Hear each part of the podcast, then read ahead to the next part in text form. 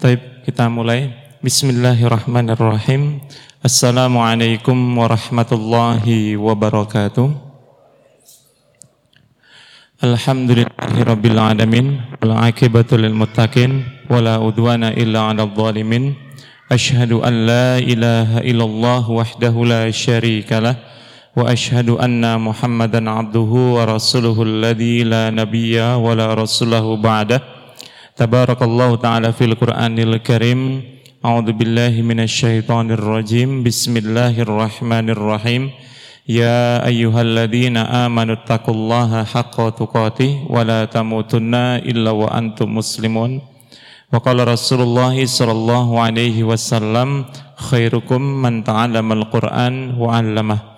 Taib para jemaah sekalian, para ikhwan dan akhwat rahiman ya Allah wa ayyakum, brother fillah. Dan di belakang mungkin masih ada sisa-sisa dari sore hari, yaitu sisir fillah yang semoga dirahmati Allah Subhanahu wa taala.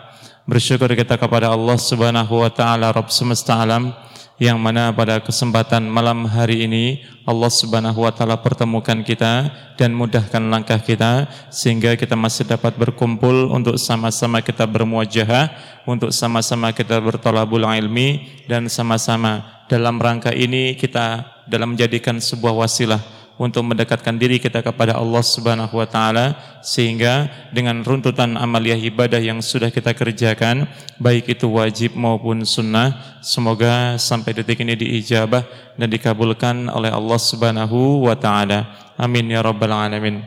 Kedua kalinya salawat beserta salamnya Allah semoga tetap terhaturkan atas karibaan Nabi besar kita Muhammad sallallahu alaihi wasallam beserta para keluarganya, para sahabatnya, dan tentunya para umatnya yang selalu senantiasa thiqah dan istiqamah dalam mengamalkan dan mengajarkan ajaran beliau hingga akhir zaman.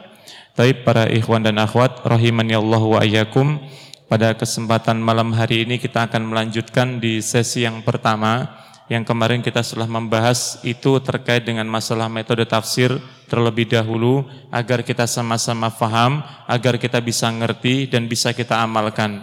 Karena sejatinya ketika kita mengaku sebagai seorang muslim, maka kewajiban-kewajiban ketika kita mengetahui ilmu-ilmu yang sudah kita pelajari, tugas kita mengamalkan, tugas kita mengajarkan, agar ikut senantiasa menjadikan keberkahan-keberkahan dan pahala yang begitu besar untuk kita tentunya dan orang yang mengamalkan dari ketika kita sudah wafat.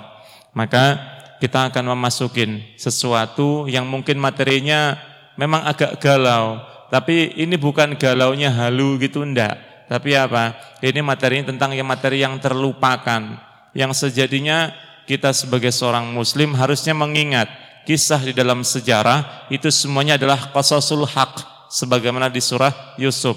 Semua kisah di dalam Al-Quran, mau itu kisahnya Nabi Adam, mau itu kisahnya Iblis, ya di surat Al-A'raf, mau itu kisahnya Nabi Nuh di surat Nuh dengan surat Hud, kemudian di kisahnya Nabi Yusuf dari seratus sebelas surat, kemudian di kisahnya Ali Imran ini di dua ratus ayat, itu semuanya kisah, dan kisahnya kisah yang hak, kisah yang benar. Tentunya telah Allah Subhanahu wa taala kisahkan dalam Al-Qur'an melalui penyampaian disampaikan oleh Rasulullah sallallahu alaihi wasallam. Dan ini adalah perkara-perkara yang sudah terjadi, perkara-perkara yang sudah lampau, sudah menjadi sesuatu yang baku. Kalau kita mengaku sebagai seorang muslim, maka ketika kita melihat sebuah kisah dalam Al-Qur'an yaitu Ali Imran, maka kita harus apa? Meningkatkan kualitas keimanan kita kepada Allah Subhanahu wa taala, menjadikan keluarga ketika kita sudah menjadi seorang suami, ketika kita memiliki seorang istri, maka kita paham. Di situ ada kisah Maryam juga. Allah menjadikan Maryam itu enggak head sampai beliau itu melahirkan. Masya Allah, kan luar biasa. Kewajiban sebagai seorang suami itu seperti apa? Kewajiban sebagai seorang istri itu seperti apa? Ada semuanya di sini. Dan ini menjadi sebuah langkah bagi kita untuk bisa mengaji dan memahami bahwasanya apa? Sekarang ada orang-orang yang tidak suka terhadap Islam. Ketika mereka mendapati sebuah keniscayaan dari kemenangan Islam yang semakin lama semakin dekat, semakin lama sebentar lagi akan datang, mereka berupaya untuk membuat kita terhindar dari sesuatu yang benar terhadap Al-Quran. Maka kalau kita melihat Ali Imran ini seolah-olah apa? Ya, surat ketiga di dalam Al-Quran, dua ratus ayat, selesai sampai situ.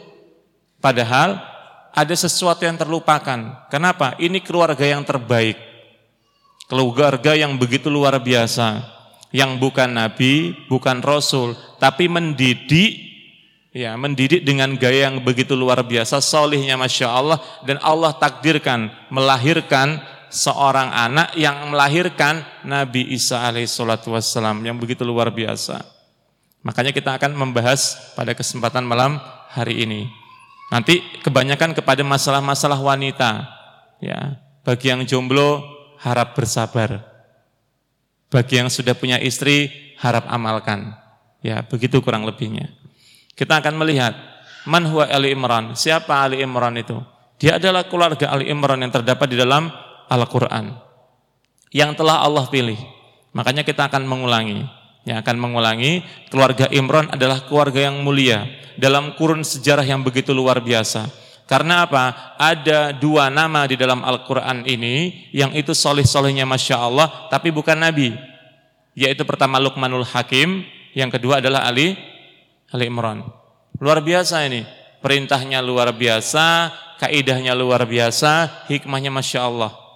Maka kalau kita pelajari semua kisah-kisah dalam Al-Quran itu, itu sudah cukup untuk hidup kita. Enggak perlu kita mempelajari apa? Pada zaman dahulu, kemudian kisah-kisah yang enggak jelas, maling kundang, apa meneh kuwi lah pokoknya, yang enggak pernah ada bener-benernya itu sama sekali. Bahkan sampai saat ini aja, banyak orang enggak tahu bahwasanya presiden kedua kita itu siapa? Siapa? Soeharto pas Sabrin Prawira Negara. Nah, makanya Masya Allah, ya. Jadi sesuatu-sesuatu itu kita harus pelajari semuanya. Makanya di sini disebutkan keluarga yang mulia di dalam Al-Quran, sebagaimana Allah sampaikan di surat Ali Imran, ya, di ayat yang ke tiga puluh tiga sampai tiga puluh empat. Cuman dua akhi, tapi penyebarannya Masya Allah. Yaitu apa? A'udzubillahi minasyaitonirrajim. Innallaha astafa Adama wa Nuha wa ala Ibrahim wa ala Imran alal alamin dzurriyatam ba'duha min ba' wallahu sami'un alim. Insyaallah.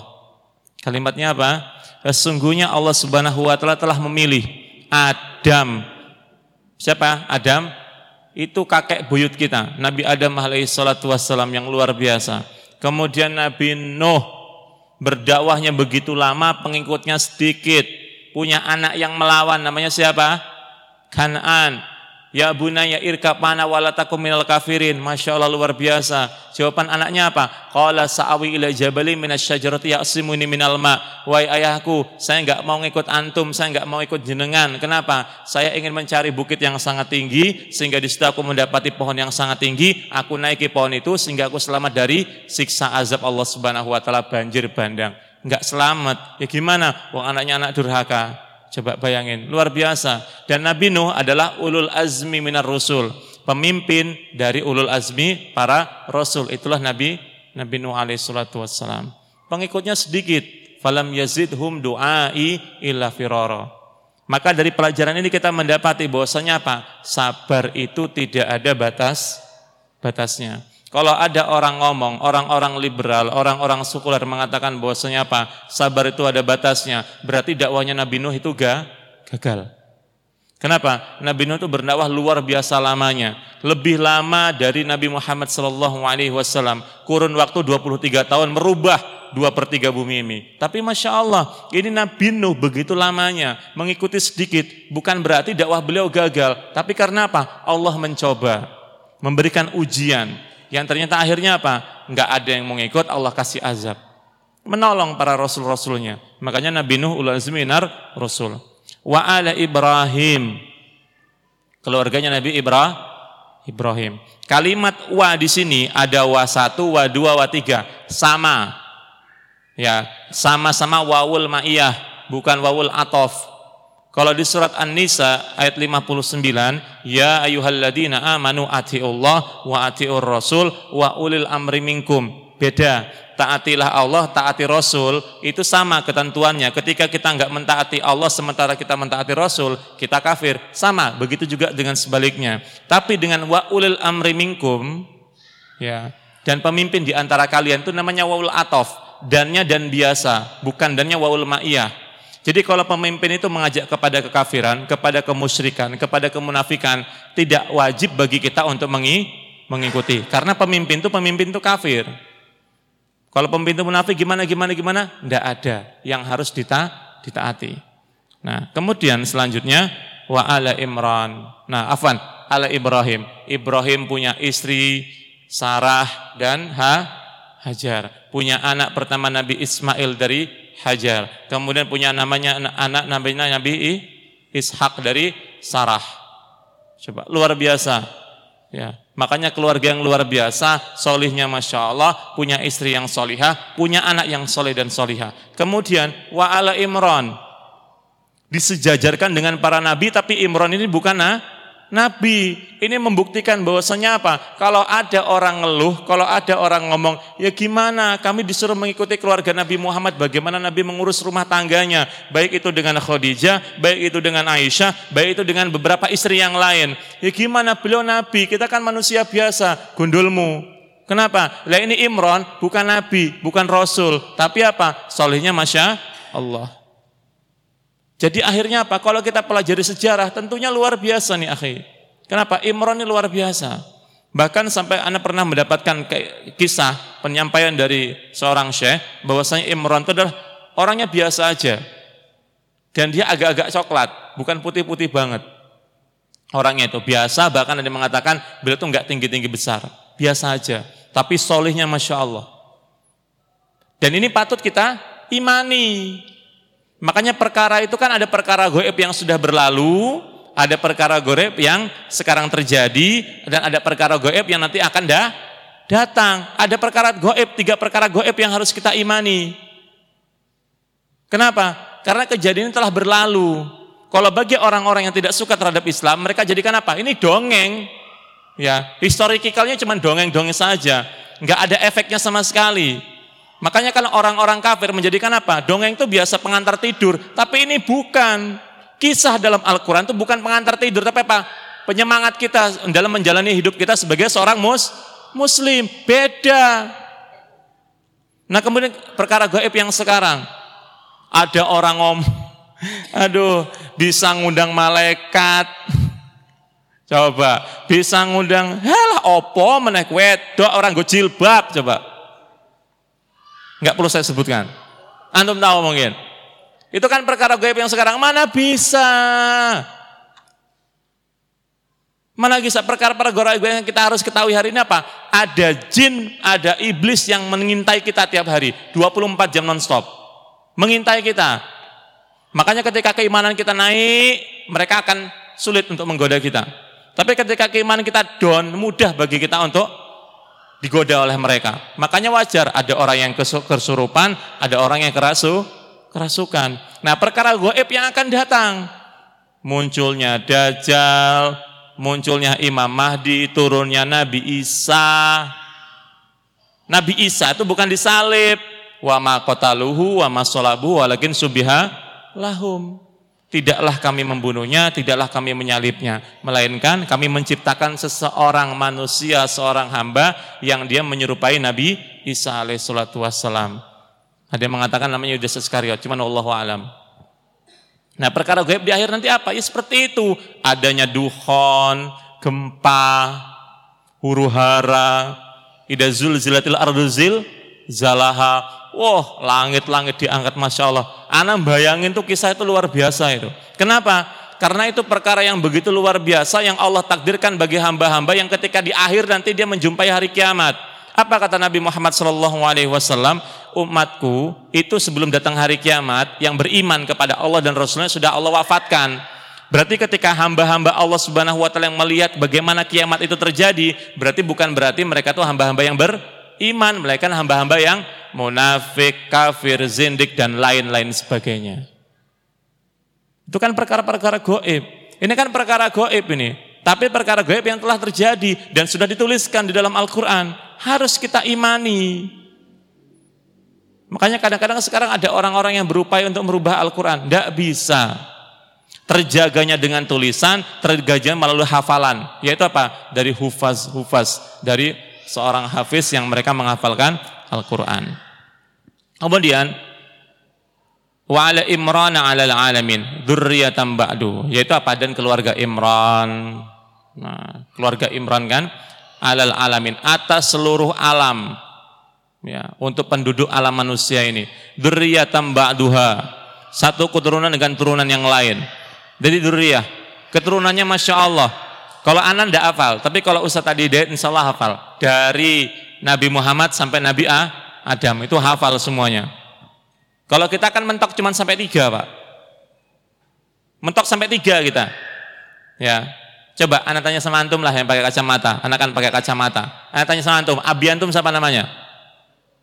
Bapaknya Pak Saipudin siapa? Bapaknya Pak Said? Enggak tahu. Ya kan? Mentok sampai situ. Kita mentok sampai kakek kita. Bapak kita tahu, enggak mungkin antum enggak tahu bapak antum. Memang antum lahir dari batu, Sun Gokong, kan enggak mungkin. Ya kan? Kita punya bapak, kita punya kakek. Bapaknya kakek siapa? Nah.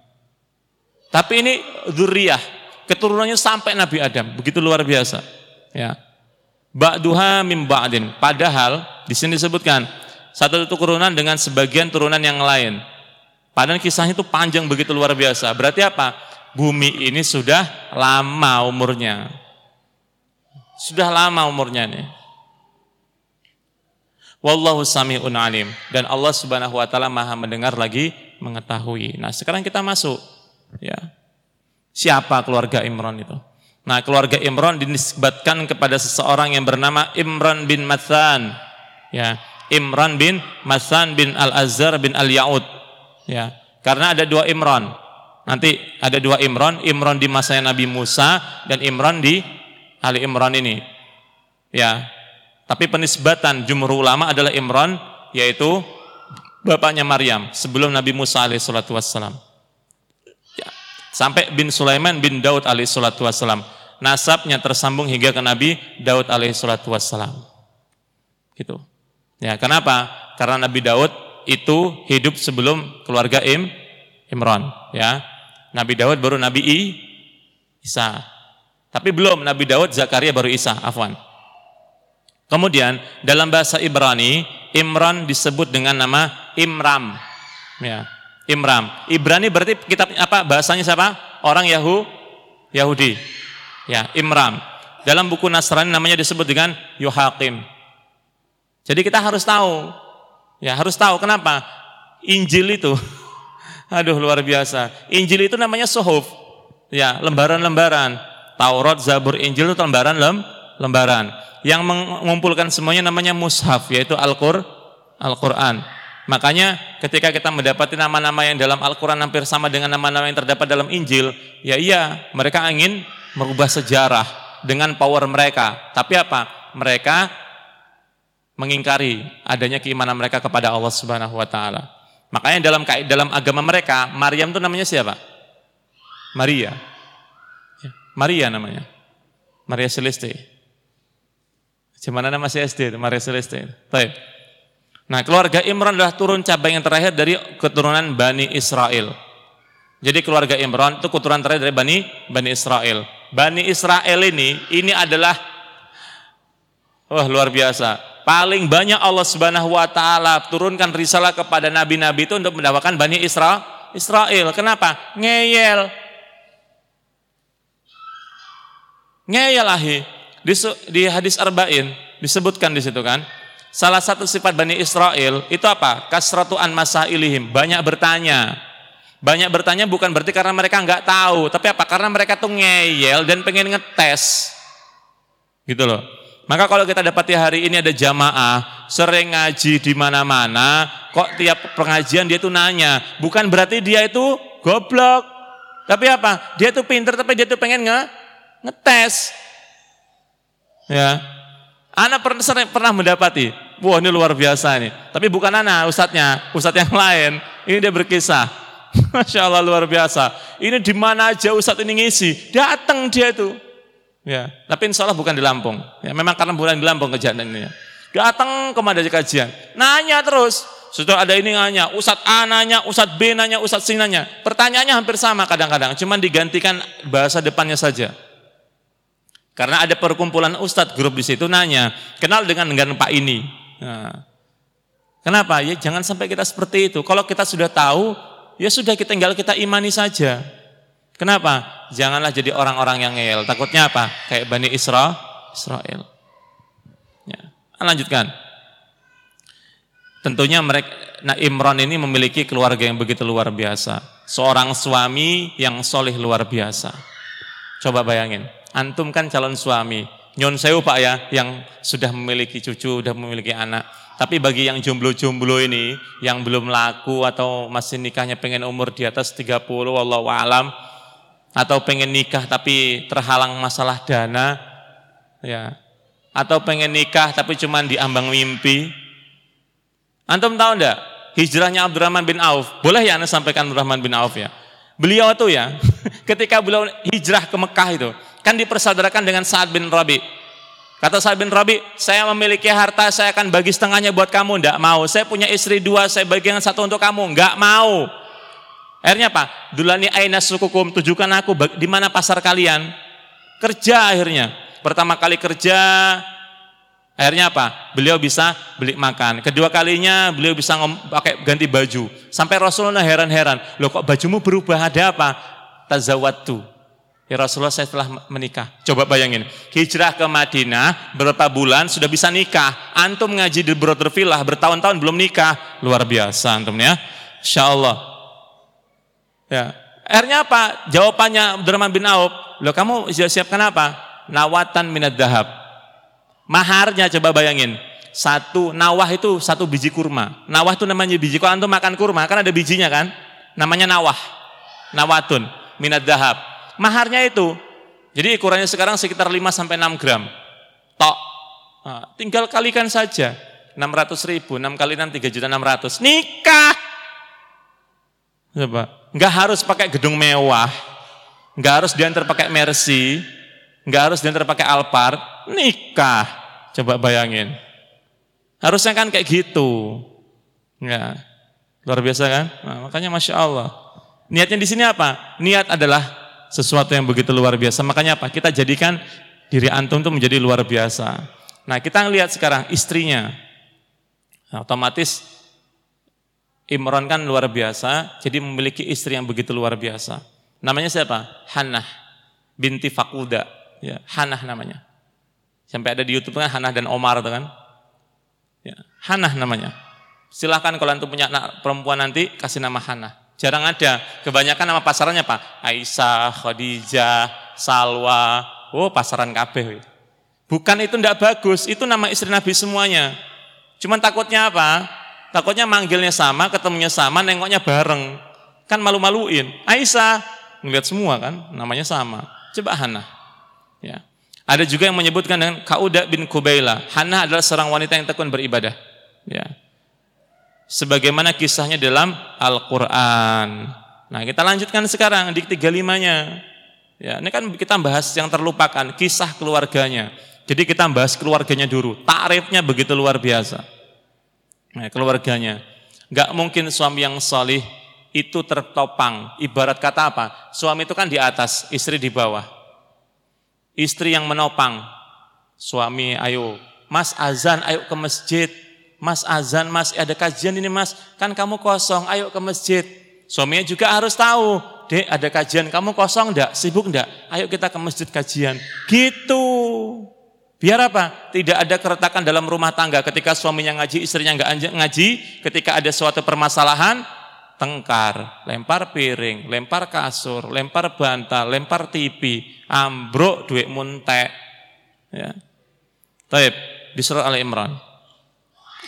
Idz qalat imra'atu Imran rabbi inni nadartu laka ma fi batni muharraran fataqabbal minni innaka antas samiul alim.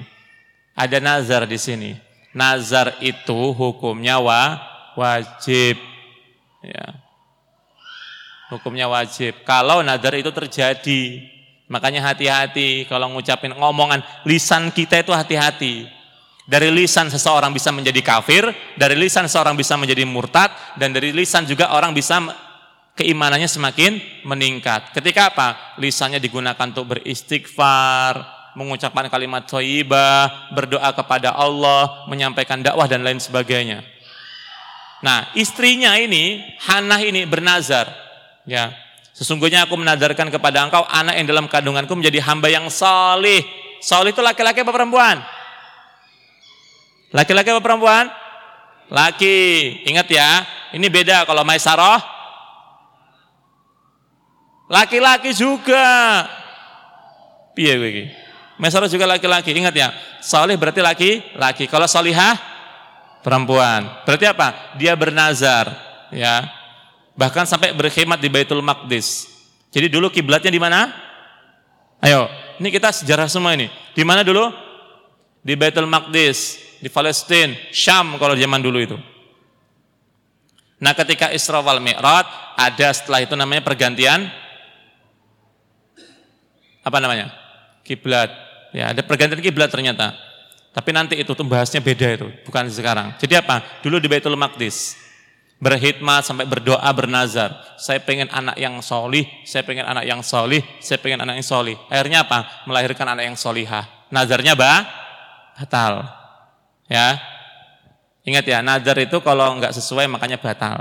Akhirnya diberikan dua anak perempuan, yang anaknya luar biasa semuanya loh. Gimana? Wong bapaknya salih, ibunya salihah, anaknya salihah, salih, salihah. Yang pertama siapa namanya anaknya? Ludhana sampaikan waktu itu. Nama yang pertama namanya Asya, yang kedua namanya Maryam. Asya itu mbaknya Maryam, adiknya namanya Maryam, mbaknya Maryam siapa namanya? Asya. Ya. Yang pertama namanya Asya. Asya itu istrinya siapa? Nabi Zakaria alaihi salatu wassalam. Ya, Nabi Zakaria punya istri namanya namanya siapa? Asya. Adiknya Asya siapa namanya? Maryam. Ya. Maryam tiap hari, Masya Allah, ini adalah wanita yang suci. Ya. Bukan wanita yang suka naik motor boti. Bukan wanita yang naik motor ngesen kanan belok kiri. Bukan wanita yang ngomong katanya dia bisa ngoling miskol malaikat Jibril. Bukan wanita yang mengaku ratu sejagat, beli bajunya harga tiga puluh juta. Ya kan? Wah, bingung baca tuh waktu pagi-pagi nembandingin dedek. Ki opo meneng lihat T V itu? Loh, wah, bajunya satu sel tiga puluh juta. Ya elah. Coba. Dan anehnya negeri enam puluh dua ini, ya Allahu Rabbi, jualan apa aja laku, Pak. Coba. Saya punya tepung nih. Saya punya uang ya, duit sepuluh ribu. Saya belikan tepung. Saya belikan kol, saya belikan bakwan. Eh, saya belikan wortel, saya buat bakwan. Belilah murah meriah di pasar Tugu ini. Saya jualan di depan pasar Mujahidin, Pak. Ada yang beli enggak, Pak? Ada. Hari ini anak ngaku sebagai nabi dan rasul, ada yang ikut enggak? Ada yang ikut enggak, Ai? Ada. Bahkan pengikut an, pengikut yang hari ini kita ngaji sama Kanjeng Dimas itu banyakkan mana, Pak? Coba. Sama kemarin yang Ratu Sejagat itu. Wow, sampai nganti gawa kuda loh. Bajunya semuanya wow seragam. Punya singgasana opo meneh wijal. Coba bayangin. Ini wanita suci Maryam ini beda, bukan kaleng-kaleng. Ya. Langsung yang memberikan kalimat apa? Ibu dari Nabi Isa. Siapa yang menyampaikan itu? Allah Subhanahu wa taala. Ya. Jadi kisahnya apa? Kisahnya yang disampaikan oleh Nabi Zakaria, beliau menyampaikan kepada istrinya, menyampaikan kepada Maryam, ya. Nanti kamu hamil, tapi kamu apa?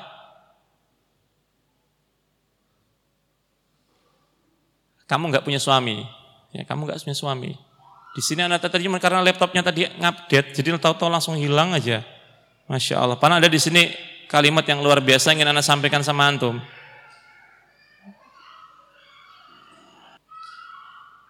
Baik, benar. Di ayat yang ke tiga puluh enam, kalimatnya luar biasa. Falamma wada'atha qalat rabbi inni wada'atuha untha. Unsanya itu kalimatnya unsa, berarti berapa? Dua. Wallahu a'lamu bima wada'at wa laysa dzakaru kal unsa, dan tidaklah sama ya, tidak ada bedanya antara laki-laki dengan perempuan. Wa inni samaituha Maryam wa inni u'iduha bika wa dzurriyyataha minasyaitonir rajim. Insyaallah, Pak, luar biasa. Maka ketika melahirkannya dia berkata, "Ya Rabbku, aku telah melahirkan anak perempuan." Padahal Allah lebih tahu apa yang apa yang dia lahirkan, dan laki-laki tidak sama dengan perempuan. Dan aku memberinya nama Maryam, dan aku mohon perlindunganmu untuk anak cucunya dari gangguanmu dari setan yang terkutuk. Jadi beda laki-laki dengan perempuan. Akhirnya Maryam ini ini begitu luar biasa. Nah, kita lihat di sini. Kenapa kok Maryam ini itu luar biasa? Di sini disebutkan Maryam ibnatu Imran. Maryam ibnatu Imran. Maryam anaknya Imran. Tapi kalau Isa, Isa bin Maryam. Nah, itu loh kalimatnya.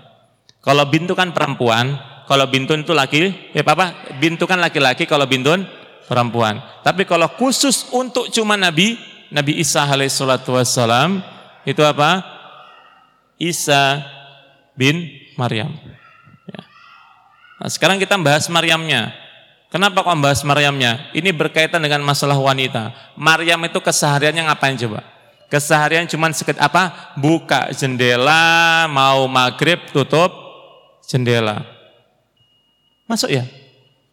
Cepat sekali. Wah. Nah, tambah satu menit ya. Afwan, tambah satu menit karena sudah masuk. Jadi lanjutkan. Imran, satu menit dulu. Duh, gak enak kalau udah dititit ini. Imran, kok Imran lagi? Maryam, Maryam itu, aduh, gak enak anak. Maryam itu ibunya Isa. Nah, ketika Maryam itu dia setiap hari buka pintu, buka pintu, buka jendela, ternyata masya Allah, ini wanita yang tiap hari dikasih makan oleh Allah Subhanahu Wa Taala. Ketika Nabi Zakaria membuka pintunya, loh, kok sudah ada makanan? Kamu dari mana? Dari Allah Subhanahu Wa Taala. Coba, luar biasa. Allah jaga kesuciannya, Allah jaga dia sampai akhirnya apa? Disampaikan berita dia akan melahirkan, dia akan mengandung, dia akan melahirkan. Akhirnya apa? Dia menjaga, dia pergi dari rumahnya, dia balik mendapatkan fitnah. Tapi Nabi Isa ketika bayi, Nabi bayi yang bisa ngomong, ya, yang bisa ngomong, yang akhirnya menjadi Nabi Isa alaihi salatu wassalam. Taib, jemaah sekalian rahimani Allah wa iyyakum. Ternyata masya Allah waktunya sudah menjanjikan kita untuk break dulu. Tadi kata Bro Ano, kata Ahi-Ahi Drul Terpilah, nanti sesi kedua ada pertanyaan-pertanyaan yang ingin ditanyakan. Jadi kita sesi kedua insya Allah pertanyaan, tidak kita lanjutkan materinya mungkin di sesi yang berikutnya, karena dua ratus ayat otomatis lama waktunya. Jadi mohon bersabar, ini ujian. Baik. Jemaah sekalian rahimani Allah wa iyyakum, subhanakallahumma wa bihamdika asyhadu an la ilaha illa anta astaghfiruka wa atubu ilaik wal akhir. Wassalamu alaikum warahmatullahi wabarakatuh.